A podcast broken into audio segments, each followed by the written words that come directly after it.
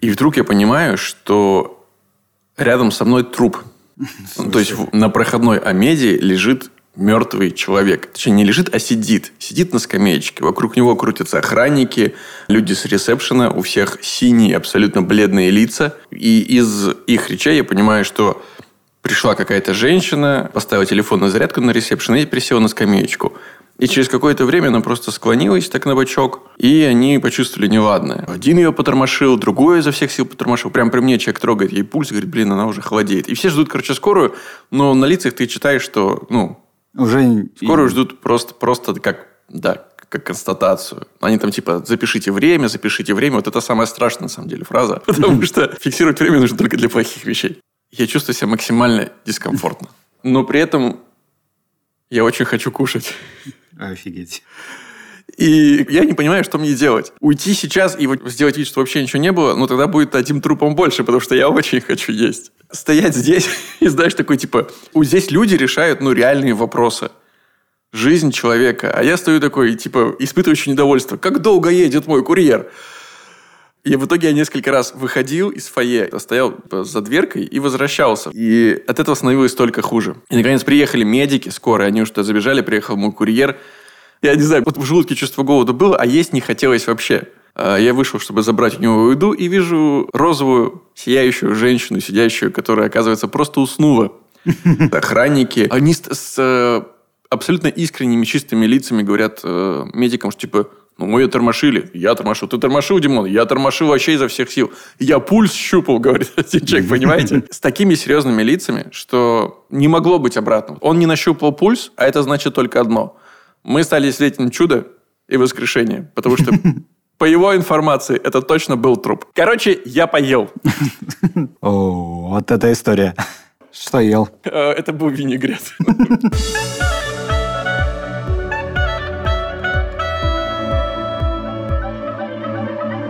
Привет и добро пожаловать в авторскую комнату. Это подкаст от сценаристов для сценаристов о так любимом всеми нами сценарном мастерстве. Меня зовут Александр Белов. Меня Александр Велох. И как прошла твоя неделя, Саш? Я вернулся. Я вернулся в Москву. Здесь холодно, захотелось улететь обратно. Зимы осталось не так много. Когда делаешь чуть-чуть перерывчик посреди зимы, вроде как легче становится. Сначала ты первую половину зимы ждешь. Ну, сейчас чуть-чуть. Еще потерплю и улечу. А потом возвращаешься и говоришь, ну, тут уже осталось чуть-чуть. Я вот задумался, так ли я люблю свою работу, чтобы жить именно в Москве. Я каждый раз, приезжаю в какую-нибудь теплую страну, вижу какого-нибудь чувака, который, не знаю, обрезает пальмы с такой улыбкой. Я думаю, блин, а тем ли я занимаюсь? Потом думаю, что, наверное, тем. А потом еду в метро, мерзну по дороге домой и думаю, а может и не тем. Такие вот качели. Я периодически думаю об этом. И стоит признать, что наша профессия, к сожалению, ну, она такая, не пересекает границ. Режиссерам, операторам, актерам э, в этом плане гораздо проще, потому что наша профессия завязана на языке, на очень... углубленном изучении и понимании каких-то тонкостей и контекстов. И перебираясь в другую страну, заниматься там писательством. Ну да, это откатиться на пятнадцать лет назад, на двадцать. Куча же уезжает. Особенно, кто занимается монтажом или там цветоколористы. Вот, мне кажется, вообще легко. Операторы тоже более-менее нормально пересекают. Даже режиссерам попроще. Но все-таки... создание истории с нуля. Не воплощение их, а именно создание. Понимание каких-то речевых характеристик, как разговаривают отдельные те или другие персонажи, выросшие в определенных условиях. Насколько много историй ты знаешь сценаристов, перебравшихся? Все скажут «одна».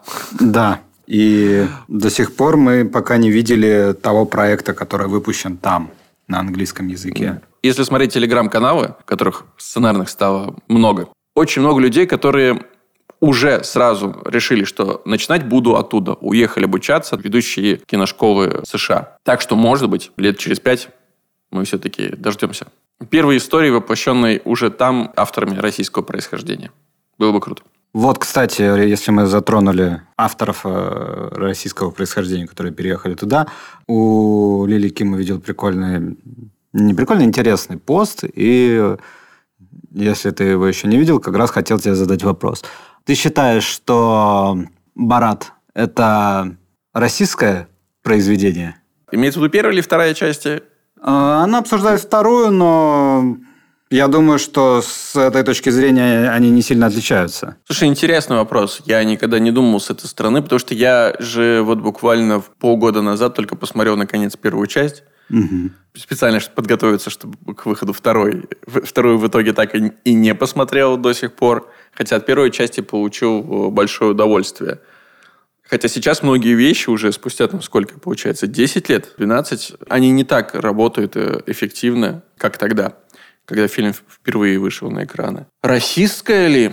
Ну, отголоски там точно есть. Они используют стереотипы. Причем, слушай, если мне кажется, что ну, сам-то Борат при этом вообще ни на одного казаха, которого я в своей жизни видел, не похож. Это какой-то скорее собирательный стереотип Средней Азии, которая да, для... даже не Средняя Азия. Мне кажется, это больше Восточная Европа какая-то. Кстати, да, ты прав. Больше Восточная Европа, которая для американцев вообще такая терра инкогнита. Они знают ее только что. Лайм Нисон убил половину Албании в фильме «Заложница». Все. Это, мне кажется, все их познания. И... В уничижительном ли смысле они это делают? Да фиг знает. Опять же, мы, по-моему, все классно отреагировали. По крайней мере, когда я читал это в соцсетях, это была такая поддержка, когда вдруг Казахстан перед выходом второго фильма взял слоган Бората. Я не помню, как он точно звучит. По-моему, «Казахстан is nice», что-то такое. Как свой туристический слоган. И все такие: вау, вот это уровень иронии, вот это круто. Борат, наверное, самый в мире узнаваемый казах. казах. Да. И поэтому это чумовая коллаборация. Настоящий Казахстан и Борат. Вот. Типа, Я... можно ли так делать? Да, тут, мне кажется, вот вопрос в следующем. Ведь он а, использует а, все эти стереотипы, чтобы показать американцев, высветить их именно через эту призму, что многие из них имеют такие же стереотипы. Он использует расизм для борьбы с расизмом. Сто процентов. Если вы когда-нибудь видели вот эти вот... Я не помню, как они называются, но перед Боратом несколько лет назад, как раз в период президентства Трампа, у Саши Барона-Коина были отдельные такие мини-фильмы, или, скорее, даже ролики, где он в образе ультраправого там, республиканца приходил к, к чувакам, например, из эн эр а, ассоциация вот, огнестрельного оружия, и выдавал себя за своего и задавал вопросы очень провокационные. Поддерживаете оружие? Да. Он говорит, я вот тоже согласен. Там, классно было бы, если бы мы прививали детям любовь к оружию там, с самого начала. Как насчет детсада? Вот, типа в два года ребенку надо давать оружие, я считаю. То есть он доводил это до абсурда. Да, это точно выстебывание именно то, кем он себя представляет. И Борат, мне кажется, это как раз высмеивание, представляя в образе такого стереотипичного казаха и общаясь в этом образе с живыми людьми, все-таки у него такое э, не совсем художественное произведение каждый раз, он показывает, как люди относятся вот к этому стереотипичному образу выходца из Восточной Европы. Он показывает их суть. И это, мне кажется, круто. Я говорю сейчас за первого Бората, второго я не видел, ребят. Я вот сейчас подумал, а по идее ведь эти все люди, которые в фильме, они же должны давать разрешение на показ себя. Конечно. Ну, со всеми должны быть договора. То есть они как бы сознательно, они не понимают, как они выглядят со стороны. Они К... хотят славы. Да, насколько я понимаю, все давали э, свое разрешение. Может быть, кто-то давал его предварительно, и ты уже потом не можешь пойти на попятную.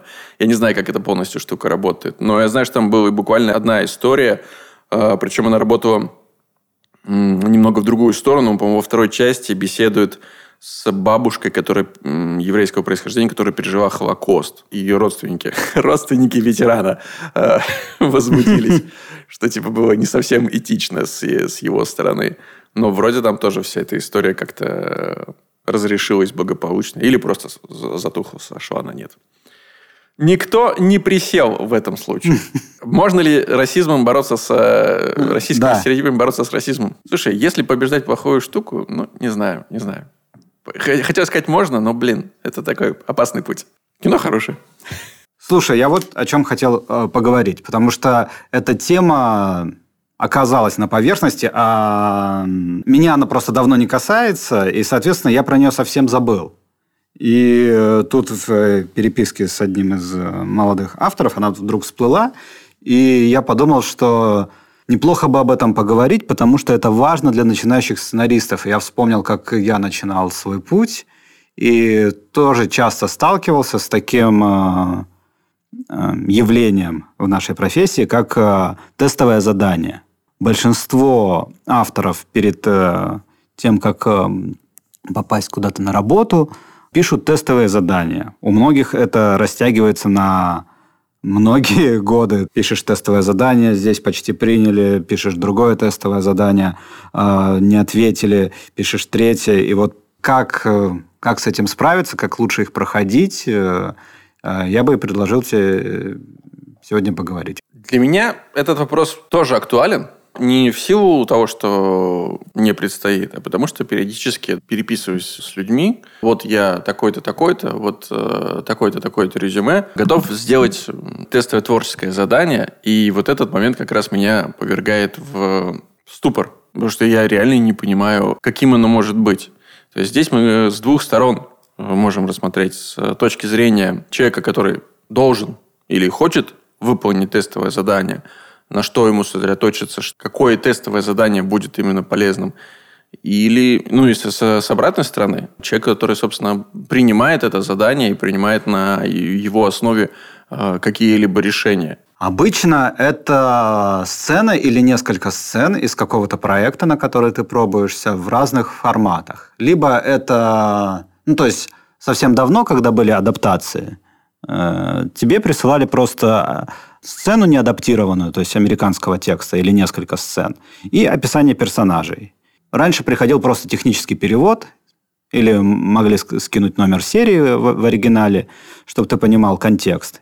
И задание состояло в том, чтобы адаптировать эти несколько сцен. Потом эра адаптаций закончилась, мне кажется, сейчас их по минимуму, и стали появляться просто, допустим, эпизодник. Тебе присылается несколько сцен из эпизодника и предлагается расписать это в сцены с диалогами. В основном все ищут на начальных этапах, наверное, все-таки диалогиста. Считается почему-то, что по диалогам больше видно. Или еще вот как пример, который задание использовали, это Костя Майер с Колей Куликом, когда искали соавторов. Это просто первые пять страниц в диалогах. Придумайте свою историю, но это уже такая более творческая задача, просто на поиск единомышленников в более широком контексте, наверное. Получается, что тестовое задание на самом деле зависит, как мне кажется, от того, действительно, кого ты ищешь. Если ты ищешь авторов, которые, находясь в сценарной комнате, помогают придумывать, но не определяют канву повествования. И, по сути, основная их задача – это быть в комнате, когда история придумывается, и затем, когда дойдет время до написания серии, до диалогов, взять свою серию, быть уже в курсе того, что в ней происходит, как персонажи разговаривают, что они из себя представляют, и расписать это в уже какую-то целую серию, таким образом сэкономив всей команде время. Кстати, да, так как вот... В Goodstory, допустим, такое разделение не используется. Я помню, когда искали на конную полицию, то в тестовом задании была, по-моему, и сцена, и эпизодник был. Не целой серии, наверное, а просто линии. И там было первые три-четыре сцены, заход на линию.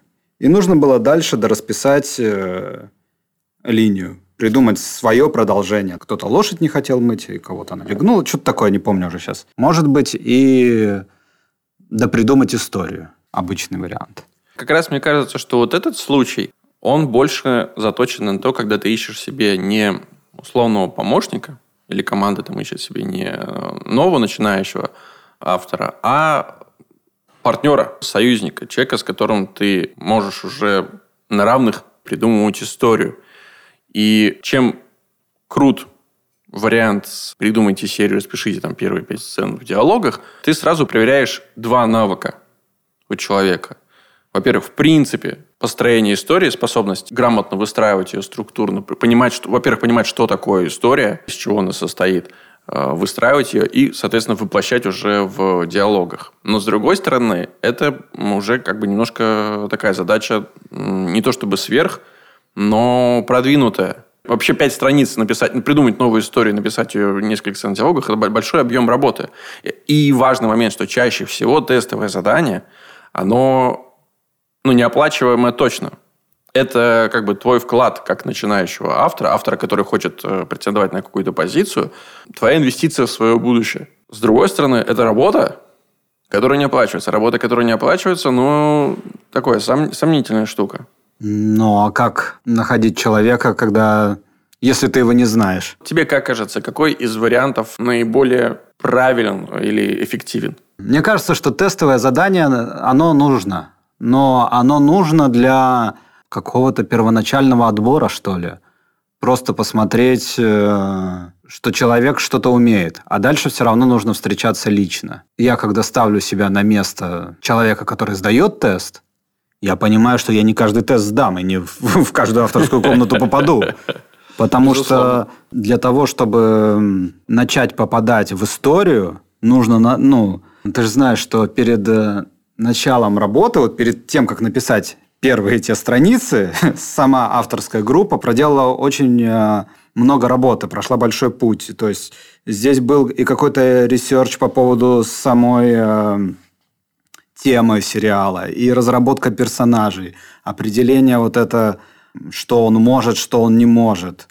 Люди сидели несколько обычно, и несколько месяцев думали. И тут тебе предлагается попробовать сделать то же самое одному в течение недели. Это, ну, невероятно сложная задача. Для тех, кто проверяет, наверное, больше, я бы акцентировал внимание на этом, что если человек не попал в то, что вы себе представляли, это еще не значит, что это плохой автор. Тут больше, мне кажется, смотришь на то, как человек пишет, что ли. Я где-то тоже читал, что киноязык, он как иностранный язык. То есть, если ты смотришь, как написан текст, то ты видишь, умеет человек на этом киноязыке разговаривать или нет. Есть ли там правильное оформление, как переходит из сцены в сцену, как люди с собой друг с другом общаются. Ну, там, классические какие-то вещи. Есть ли кирпичи на полстраницы в тексте или еще что-то. То есть, ты визуально видишь, владеет ли человек языком или нет. Мне кажется, даже уровень, я боюсь, что оценивать тяжело. Уровень в смысле тональности. Подходит ли человек тебе по тому, как он видит тональность твоей истории. Потому что... если по, по техзаданию он не считал этого... уровня. Не факт, что он, ну, так не может или не хочет. Просто, ну, у него другое видение. Может быть, это ТЗ так составлено, что пока не очень понятно. Вспомни, сколько мы даже могли обсуждать там уже на последующих сезонах там про того же Фому, что он может сделать, а что не может. Внутри комнаты. Не первого сезона. Что, а это он может, а так он может. Знаменитая история про... обмочился. Ты предлагал начать какой-то сезон с того, что Фома чувствует себя старым, что он проснулся и обмочился. Да, это была большая дискуссия. Вот что, мне кажется, важным. Тестовое задание, творческое задание, как его ни назови, по ощущениям оказывается неким необходимым злом. По итогам, это мое мнение, тестового задания ты точно до конца не сможешь понять уровень автора. И что самое главное, подходит он для вашего проекта, вашей комнаты, для совместной работы. Потому что здесь вот какая штука. Внимание, любимые всеми сценаристами спортивные аналогии. Комната и вообще коллектив авторов во многом похож на футбольную команду. Ты можешь быть мега выдающимся автором, просто мега талантливым, но не попадать в коллектив. Понимаешь, о чем я? Да, да, конечно. Потому что написание истории – это всегда долгая дистанция. Вы не можете собраться там интенсивно э, за две недели взять и что-то классное сотворить. Это годится для штурмов КВН или каких-то... Вот я читал недавно панч-ап-тим, так называемая, в Голливуде, оказывается, распространенная практика, где нескольких авторов там, до десяти собирают на несколько недель, платят за это там... какую-то фиксированную, не самую большую, ну, по меркам, да, там порядка двух, пяти, десяти тысяч долларов. И их задача просто вот реально усмешнить комедию, просто пройтись. И даже если они там за эту неделю напишут три-четыре классных шутки, и одна из этих шуток попадет в трейлер комедии, то, в принципе, все, задача комнаты выполнена. Но написать таким образом классную, полноценную историю невозможно. Это всегда долгая дистанция. И на долгой дистанции ты не можешь... Ладно, можешь. Тяжело сосуществовать с людьми, с которыми тебе дискомфортно. Не знаю, как ты, я несколько раз, пару, наверное, раз в жизни проходил через это, когда приходилось сотрудничать с людьми, с которыми тяжело, с которыми вы просто не совпадаете на каких-то элементарных понятиях. Тратится огромное количество времени и ресурсов на то, чтобы прийти к общему пониманию, знаменателю относительно истории, относительно персонажей. При этом ты все время вынужден себе напоминать, что напротив тебя хороший автор. Может быть, он не понимает каких-то вещей, очевидных для тебя, или ты не понимаешь каких-то вещей, очевидных для него, просто потому что у вас разные взгляды на жизнь. Но вы при этом еще не можете найти вот точку соприкосновения. Разные взгляды на жизнь – это тоже неплохо. Но вы не можете найти точку соприкосновения, которая позволила бы вам м-м, проскочить это разногласие, найти золотую середину и двинуться дальше. Из тестового занятия таких вещей о человеке ну, просто невозможно выяснить. Ты реально можешь понять только, понимает ли он, в принципе, язык сценарный. Есть ли там голос, да, какой-то, какие-то отношения автора к своему произведению. Но всегда это только первый шаг. Просто решето для отсеивания людей, которые находятся на совсем какой-то стартовой позиции, которым предстоит еще многое самим понять, прежде чем претендовать на попадание в коллектив, который решает уже вполне конкретные задачи. Ну, давай попробуем это как-то сформулировать э, в практическое русло, что точно не позволит э, автору пролететь через это решето дальше. То есть, на какие маркеры ты смотришь и думаешь, ну, нет. Вот э, я даже не буду ничего говорить. Ну, ярким, мне кажется, примером может выступить ну, наша рубрика про первые пять страниц. Потому что то, на что мы там обращаем внимание... На это автор, ищущий себе союзников или помощников, будет обращать внимание. Пустые фразы. Фразы, для которых персонажи говорят просто для того, чтобы что-нибудь сказать. Там «Привет, привет», «Как дела, как дела». Это прям маркер-маркер, потому что если вы такие фразы оставляете в диалогах, тем более в важном для вашей карьеры, для вас в будущем тестовом задании, значит, вы чего-то еще не понимаете очень важного. Как строится повествование. Это первый прям маркер. А как нюанс того же самого, это когда... Только один человек в сцене говорит что-то важное, а вторым вы просто разбиваете реплики первого, потому что иначе у другого будут очень большие реплики. Такое активное слушание у второго персонажа. Типа, ага, ясно. Ну, это как сказать.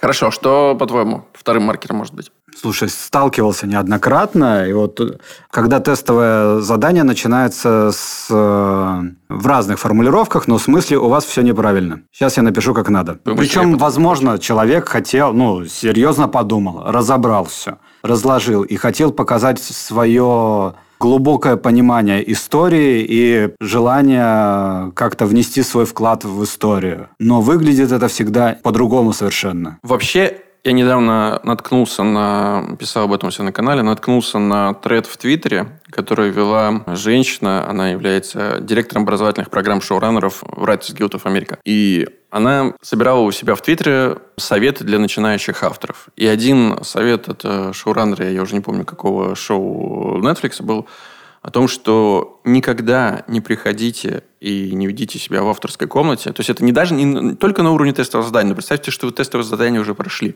и вас взяли в команду. Так вот, даже до сих пор этот совет для вас останется важным.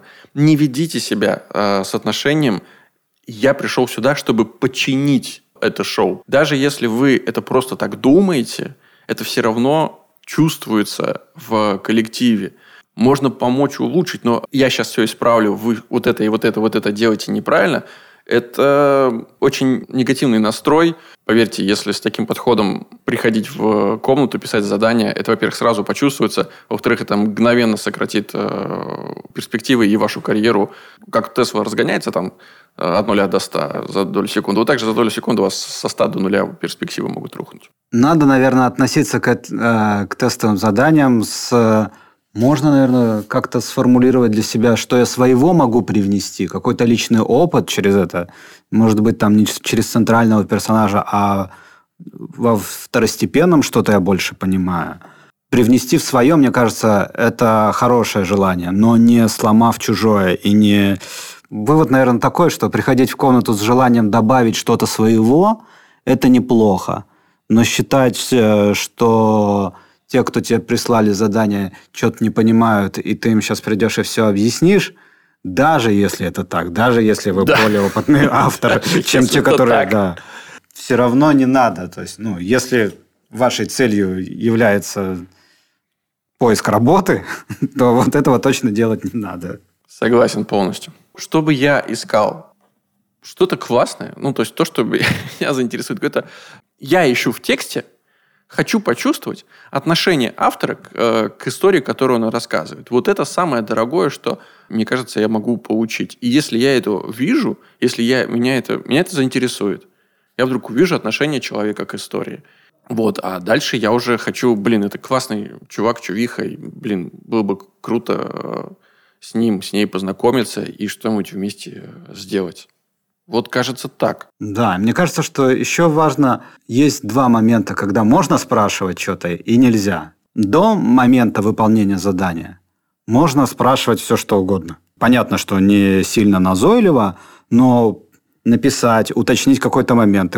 Ну, очень же редко происходит такое, что ты отправил текстовое задание, а тебе какой-то вопрос задают. Зато потом ты там... написал, что ну, не получилось задание, или э, ничего не написал, или написал не получилось, поэтому, поэтому, поэтому, люди начинают с тобой спорить. И вот здесь уже, мне кажется, это ну, немножко бессмысленное задание, занятие.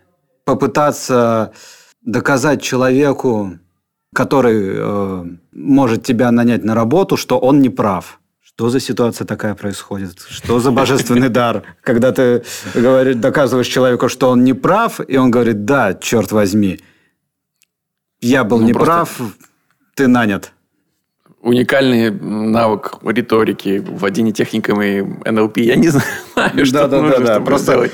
В результате того, такого спора, скорее всего, вы просто не получите следующее тестовое задание. Конечно. Как ты относишься к нескольким вариантам? Человеку дали расписать историю э, дальше, и он, не знаю, написал три варианта, не может сам определиться, какой, и присылает все три варианта. Это скорее Но... плюс или скорее минус? Мне кажется, это минус. Мне кажется, что вообще профессия сценариста, драматурга или писателя – это умение совершать правильные выборы из множества вариантов. Не страшно, можно ошибиться. Но, в принципе, вся модель построения истории – это умение выбирать точнее, интереснее, оригинальнее. Если ты сам не можешь выбрать, какой из вариантов у тебя лучше, ну, значит, ты не очень справляешься со своей работой, на которую ты претендуешь. И, по большому счету, это перекладывание ответственности. Я вот не смог выбрать, выбрать, выберите за меня. Нет, ну, эта часть, мне кажется, тоже правил игры. Выбери то, что ты считаешь самой бомбой, самым лучшим из того, что ты сделал. Ну, наверное, да. Для меня еще важным моментом кажется, что любое дело, которое ты начинаешь, нужно доводить до конца. Да, мне кажется, если ты берешься делать какое-то тестовое задание, очень важно прислать результат. Потому что... Часто ты все равно цепляешься... Ну, по крайней мере, я для себя, как вот и среди авторов, так же и среди кастинга, э, замечаю каких-то людей, которые, возможно, э, не прошли по каким-то параметрам сейчас, но оказались мне интересны. И они у меня есть в какой-то обойме, в какой-то в голове. На случай того, что когда-то найдется удачный проект конкретно для них. То есть не проход кастинга на данный проект или сценарного, ну, тут, по сути, тоже кастинга, прямо сейчас. Это ничего страшного. А это возможность показать себя. Вот опять же, когда мы говорим, нужно ли тестовое задание. Кастинг – это же, по сути, тоже тестовое задание. Человек приезжает, старается, тратится да? бесплатно. Приехал, сыграл сцену, может быть, долго. Может, несколько раз приехал. Да. Может, несколько раз приехал там с одним человеком, с другим человеком сыграл. Да, но ты все равно, короче говоря, запоминаешь людей, которые старались, которые пытались что-то сделать. И потом, в будущем, даже ну, у меня часто бывает автоматически, когда я собираю в голове, знаешь, упаковка проекта, ты думаешь, так, а, значит, играть будут эти, также и можно сказать, так, вот такой будет проект, а писать будет вот эта группа. Потому что ну, они... тогда, конечно, это было слишком гротескно, напихали туда шуток, но вот сейчас это же у нас гротескная комедия, поэтому их команда прям подойдет. Или наоборот. Вот была девочка, не очень смешно писала, но очень лирично, трогательно, интересно. Сейчас будет вот такая комедия, наверное, стоит ей набрать. То есть стоит рассматривать тестовое задание не только как попадание на конкретный проект, но и как попадание в поле зрения людей, которые, да, конечно, возможно, позже дадут вам работу. Поэтому как раз вот все конфликтные ситуации, которые могут возникнуть у вас в процессе там, написания или несогласия с тем, как вас оценили, оно не очень конструктивно. Не только потому, что вот, не, не стоит бороться за правду, а... Потому что вы формируете еще и человеческие отношения. Когда в бизнесе говорят, ничего личного, это только бизнес. Это уже даже в бизнесе неправда. И там всегда личное. А в кинобизнесе это вообще на сто процентов неправда. Это личное настолько же, насколько и бизнес. Абсолютно. Ты не можешь рассказывать настоящие качественные истории, если не вкладываешься в них лично и эмоционально. А для этого нужно быть... ну, честно, и с собой, и с э, коллегами, партнерами.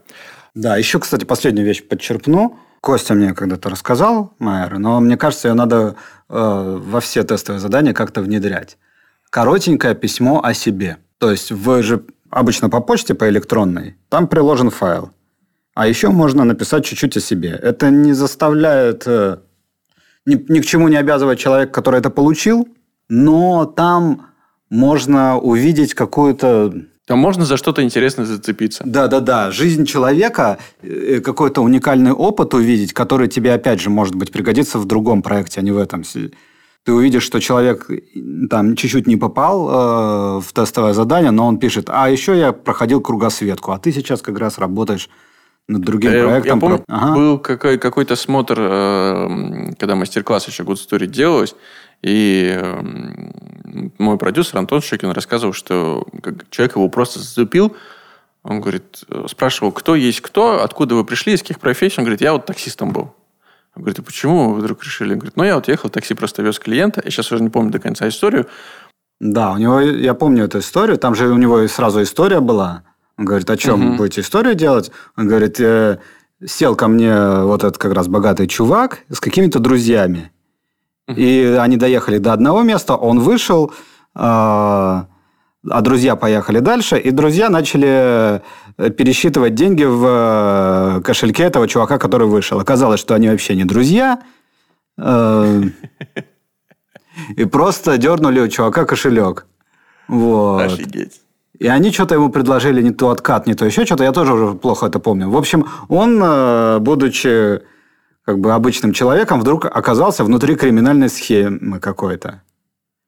И, то есть, отсюда там чуть-чуть немножко пофантазировав... Немножко взгляды на жизнь. Да, стартовал российский Breaking Bad такой, про таксиста, который тоже находится в сложном финансовом положении, и дальше начинает что-то делать. То есть, у него есть личный опыт, у него есть какая-то личная история, и...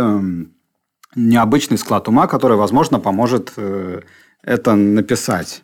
То есть Но все... важно, мне кажется, угу. в этом сопроводительном письме не вываливать э, какие-то просто технические моменты, например, огромное количество своих регалий, потому что есть письма, где там человек пишет, я вот победитель вот этого конкурса, участитель вот этого питчинга, и там на две-три страницы. Это круто, это здорово, э, но... Как... Вряд ли кто-то будет это читать. Вот честно, вряд ли кто-то будет читать до конца, э, в каких конкурсах вы участвовали, в каких питчингах вы победили. Это не вы. это не определяет вас ни как человека, э, ни как автора. Да, какие-то регалии, но большинство из этих питчингов никому ничего не скажут. Э, конкурсов не, тоже не... Если это, если это не Канны, не супер какой-то конкурс э, голливудский, или там, в, если, но если вы их выиграли, то, скорее всего, вы уже, у вас уже что-то снимают. В любом другом случае лучше про себя рассказать, вот про то, что э, составляет. Если вы не знаете, как себя заглянуть... Э, Есть такой телеграм-канал в Голливуде. Его ведет э, уже выпускник голливудской школы э, Дмитрий. Э, не помню фамилию. Он недавно писал, у него есть пост на канале про то, что как делать сопроводительное письмо. Он часто, поскольку сейчас э, после выпуска занимался поиском работы, ему приходилось э, писать очень много сопроводительных писем о себе. Письмо о себе расхваливает, собственно, себя. Вот, э, рекомендация самого себя. Очень классный пост. Мне кажется, он многим поможет. Ну что ж, мне кажется... Это идеальная точка. Да, да. Это был классный разговор, Александр. Спасибо тебе большое за него. Слушайте нас на всех подкаст-площадках страны. Комментируйте. Ставьте оценки. И самое главное, возвращайтесь к нам ровно через неделю на новый выпуск авторской комнаты. Спасибо, что были с нами. И пока. Всем пока.